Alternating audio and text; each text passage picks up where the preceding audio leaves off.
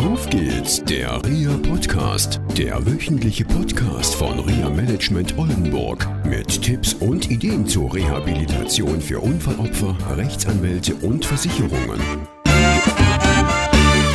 Heute mal eine ganz andere Sendung. Heute bin ich nicht in Norddeutschland unterwegs. Wir haben uns gerade unterhalten, vor 25 Jahren ist die Mauer gefallen. Einschneidendes Erlebnis für ganz Berlin. Und ich darf heute Gast sein bei Frau Dr. Ritz. Hallo, Frau Dr. Ritz. Hallo, Herr Thomas Danke, dass ich hier sein darf. Unser Thema ist Neurologie, Kinderneurologie. Sie sind neuropädiatrische Kinderärztin, kann man das so sagen? Das ist ein bisschen doppelt gemoppelt. Pädiater ist Kinderarzt, hm. Neuropädiater ist ein Kinderarzt, der sich auf die Neurologie im Kindes- und Jugendalter spezialisiert hat, dort besondere Erfahrungen hat. Okay. Und Sie haben angefangen 1984 das NRZ Friederhorst aufzubauen in Bremen, das neurologische Reha-Zentrum für Kinder und Jugendliche. Damals noch mit dem Bagger, haben Sie mir erzählt, und mit dem Kran. Ja, ich bin hingekommen, da war Baugrube, die Betonsohle für Schwimmbad war gegossen und in der Mitte stand ein großer Kran, den man aus weiter Umgebung sah und wusste, ah, da entsteht es. Okay, und dann ging es weiter, man hat gebaut, gebaut, gebaut. Und man war damals noch der Meinung, dass Diakone zum Beispiel gute Rehabilitation machen können. Und 1985 ging es dann los mit den ersten Patienten im März, glaube ich, war das gewesen. 1. März 85 und die, da wurden die ersten drei Patienten, damit einer alleine sich nicht gruselt, wurden drei aufgenommen, die noch weiterhin, bis sie in den 20ern waren, immer guten Kontakt zum Reha-Zentrum hatten. Hm, also so eine durchgehende Reha-Kette. Ja. Genau, und das soll auch unser Thema heute sein. Es geht darum, einfach mal zu klären, wie ist das eigentlich für Kinder und die Angehörigen nach so einem schweren Schädelhirntrauma. Es gibt ja auch nicht nur schwere Schädelhirntrauma, sondern leichte Schädelhirntrauma und die machen ja viele Auswirkungen. Und wir erleben das immer wieder, dass in der Praxis das Schädelhirntraum nicht erkannt werden, beziehungsweise sie werden mit einer gewissen Leichtigkeit genommen und zu einem späteren Zeitpunkt passiert dann vieles, was nicht so gut ist. Also es läuft nicht in der Schule so, die Menschen oder die Kinder werden ja auffällig äh, im sozialen Bereich, sie werden manchmal dick, wieder inkontinent. Und die Eltern stehen davor und sagen, wie kann das, wie, wie, wie funktioniert das? Es läuft schon nicht mehr so im Kindergartenbereich, also denken wir mal so an ganz kleine Kinder, die mit zwei verunfallen. Was können Eltern da machen? Das war so, so eine zentrale Frage von einer unserer Hörerinnen. Und da sind Sie Spezialistin aufgrund Ihrer langen Tätigkeit. Sie haben von 85 mit den ersten Patienten angefangen und sind dann 2000 aus dem Dienst ausgetreten, aus dem NRZ Friederhorst, mhm. mhm. und sind dann tätig geworden fürs Kuratorium ZNS oder die Hannelore Kohl Stiftung. So ist es. In der Verteilung der Schweregrade ist es einfach so, dass 80, 85 Prozent aller Schädelhirnverletzungen sind sogenannte leichte Traumen. 15 Prozent mittel, 5 Prozent schwer. Und das Entscheidende ist, und das ist immer unsere Botschaft, auch primär an andere Ärzte gewesen, auch wenn es definitionsgemäß ein leichtes Schädelhirntrauma ist, nehmt es nicht leicht, guckt genau hin. Denn auch unsere bildgebenden Verfahren, Röntgen, Computertomographie, Kernspintomographie erfassen nicht alles, was da passiert. Und Eltern sollten ein aufmerksames Auge auf ihr Kind haben. Und manche Eltern haben mir immer gesagt, wieso, jetzt ist doch alles gut, er ist ja wieder wie vorher. Wieder wie vorher sein ist das oberste Reha-Ziel beim Erwachsenen. Da reicht's, wenn Fritz Müller wieder wie vorher ist. Das merken schon seine Kollegen und er selber auch, wenn es nicht stimmt. Wenn Fritzchen Müller wieder ist wie vorher, mit drei Jahren. Reicht das für heute, aber nicht für morgen und übermorgen. Und deshalb ist die genaue Beobachtung der Kinder so wichtig. Wie macht man das, ohne dass man was reinguckt? Wir wollen keine überbesorgten Eltern, die ab jetzt ihr Kind in Watte packen, sondern mit ihrem Kind umgehen wie bisher. Sie kennen ja die bisherige Entwicklung des Kindes, wissen, was sie eigentlich erwartet haben, dass Fritzchen vielleicht das gleiche Schulziel erreicht wie der große Karl und Mariechen, die das schon geschafft haben. Aufmerksam hinschauen. Und wenn dann sich dieses Kind plötzlich nach einem, nach zwei Jahren irgendwie so anders verhält, dann überlegen, was ist da eigentlich los und versuchen, dieses Anderssein selber durch genaue Beobachtung erst einmal einzugrenzen. Jetzt haben Sie gesagt, das Kind verhält sich anders. Was sind das so für Auffälligkeiten? Weil Sie haben ja auch gesagt, die Eltern haben Fritzchen wiederbekommen. Fritzchen ist so wie immer gewesen und Fritzchen verändert sich nicht. Worauf müssen die Eltern acht geben? Was sind diese möglichen Marker? Ob das Kind sprunghaft ist, was anfängt, liegen lässt, nicht weitermacht, sich äh, im Spiel, im Tun nicht entscheiden kann, will es rechts rum oder will es links rum. Ein gewisses Chaos um sich ständig verbreitet. Wenn man es um etwas bittet, ihm etwas sagt, in der Erwartung, dass es dem folgt und es immer was ganz anderes tut, kommt immer primär bei Eltern, bei Erziehern, bei Lehrern die Idee auf, dickköpfig, will nicht. Es könnte aber doch sein, er hat das gar nicht richtig verstanden. Er hat statt rechtsrum, rechtsrum, linksrum verstanden und verhält sich entsprechend der verkürzten, veränderten akustischen Wahrnehmung, dem, was er gehört hat.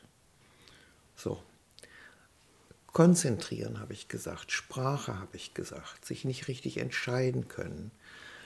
Dann gibt es bei sehr umschriebenen Schädigungen, die vorwiegend die rechte Gehirnhälfte betroffen haben, soziale Auffälligkeiten. Ja, sich im Grunde asozial verhalten, keine Kontakte aufbauen, kühl sein, egozentrisch bis egomanisch. Einfach anders, als ich mein Kind vorher kannte. Und dann muss ich dem nachgehen. Und da ist die Frage, was tue ich? zunächst mal vielleicht mit, wenn das Kind inzwischen in der Schule ist, mit den Lehrern sprechen.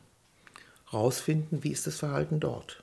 Das kennen wir ja von vielen Verhaltensstörungen bei Kindern, dass sie situationsbezogen sich nur auf ein bestimmtes Umfeld beziehen. Im anderen Umfeld, bei einem anderen Anforderungsniveau, ticken sie ganz normal. Also sehen, was ist in der Schule oder was ist im Kindergarten.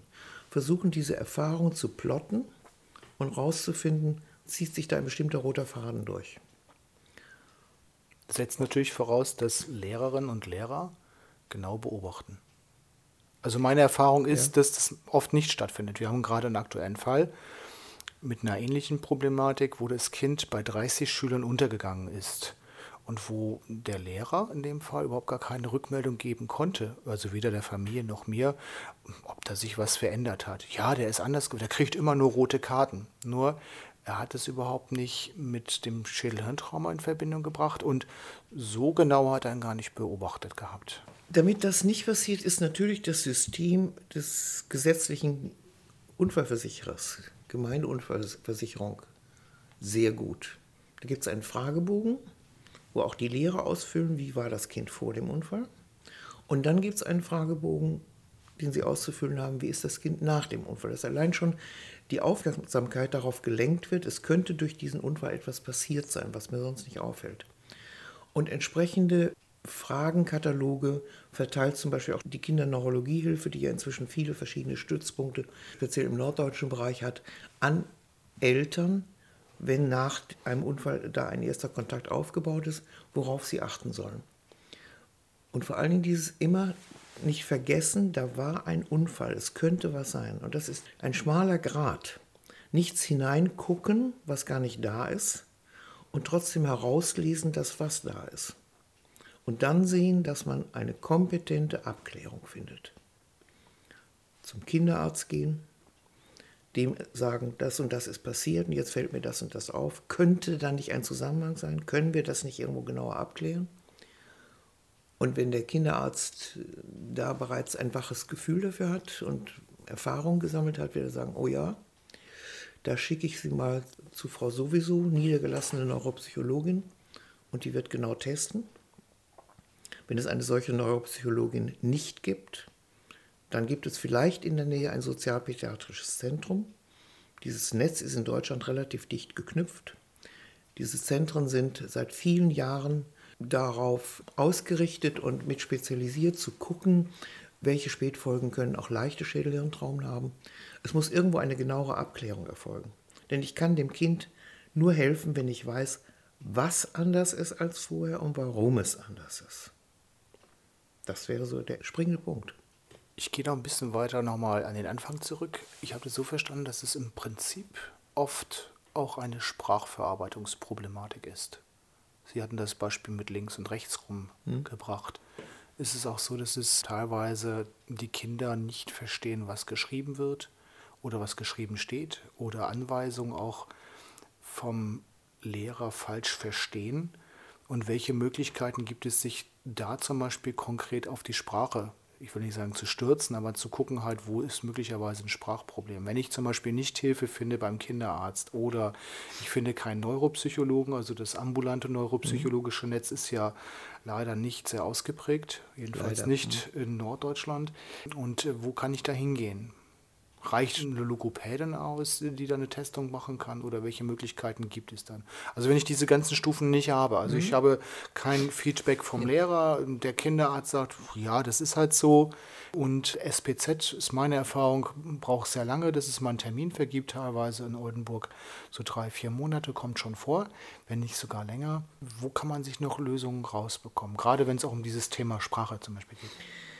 Da unsere ganze Kultur und damit Wissensvermittlung ja wesentlich auf Sprache aufbaut, ist das ein ganz großer entscheidender Sektor. Und erworbene Sprachstörungen spielen im Kindesalter infolge einer Schädelhirnverletzung eine große Rolle, kommen nicht sofort raus, weil die differenziertere Sprache ja noch nicht die Sprache des Vierjährigen, sondern erst die des größeren Kindes ist. Sprachstörungen sind häufig da entsprechend im Gehirn lokalisiert, kombiniert mit Lese, Schreibstörung, Aphasien, Alexien, Agraphien heißt das. Das hängt häufig zusammen. Das heißt, nicht jedes Kind, was Schwierigkeiten hat, eine gesprochene Mitteilung klar aufzufassen, kann die dann gut lesen oder kann selber etwas gut schreiben. Das hängt oft zusammen. Logopäden gibt es zum Glück sehr viel häufiger, als es niedergelassene Neuropsychologen gibt. Eine Logopädin, einen Logopäden zu konsultieren, und sich dort Rat zu holen und das Kind untersuchen zu lassen, es vorzustellen, ist ein guter Schritt. Nur muss man da auch wieder sehen, dass man Logopäden erwischt, deren Schwerpunkt Sprache ist, das heißt das Verstehen von Gesprochenem, und deren Schwerpunkt nicht Sprechen ist. Es gibt welche, die sich auf Stolpern auf Stottern konzentriert haben. Es gibt welche, die sich auf Schluckstörungen konzentriert haben. Die können mir dann nicht helfen. Sonst müssen wirklich welche sein, deren Schwerpunkt die Sprache ist, also die Aphasie, die Störung des Sprachvermögens. Das ist ein guter Schritt. Okay.